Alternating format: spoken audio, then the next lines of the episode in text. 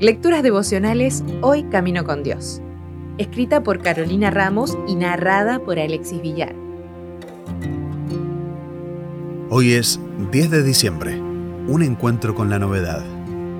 Y el que estaba sentado en el trono dijo: He aquí, yo hago nuevas todas las cosas. Apocalipsis 21:5. La canción de Arautos del Rey, Tudo Novo, habla mucho acerca de la forma en que Dios hace nuevas todas las cosas, tanto mencionando varios milagros que realizó Jesús en la tierra, como actuales y los que prometió hacer cuando vuelva. Una y otra vez aparece en la Biblia la obra restauradora de Dios en el hombre. Sin embargo, vemos que esa acción no siempre resultó tan fácil de asimilar. En el Nuevo Testamento, vemos que la novedad muchas veces no fue bien vista.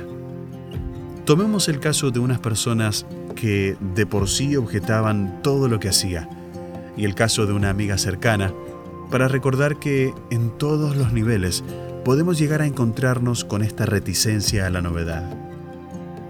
Poco después del milagro de la curación del ciego de nacimiento, en una reunión entre la élite de la nación, los fariseos se encontraron con que uno de ellos, Nicodemo, estaba defendiendo a Jesús y reclamando que se lo escuchase si se lo iba a juzgar.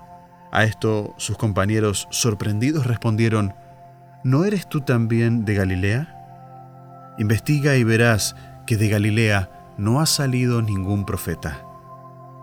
Los dirigentes no estaban listos para aceptar que algo nuevo estaba sucediendo, algo que rompía los esquemas. Por otro lado, tenemos la historia de Marta, quien conocía más los efectos de la muerte que los efectos del dador de la vida.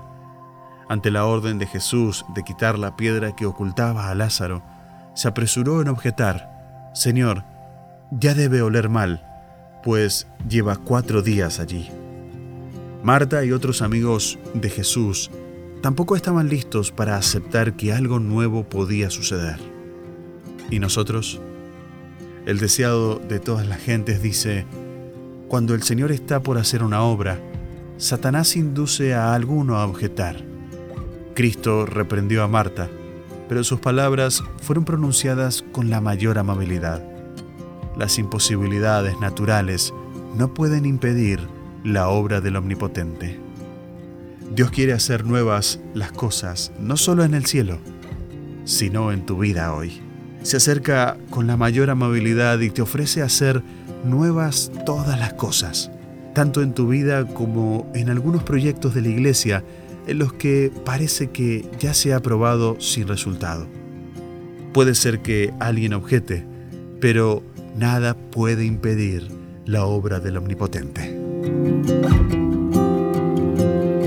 Si desea obtener más materiales como este, ingrese a editorialaces.com.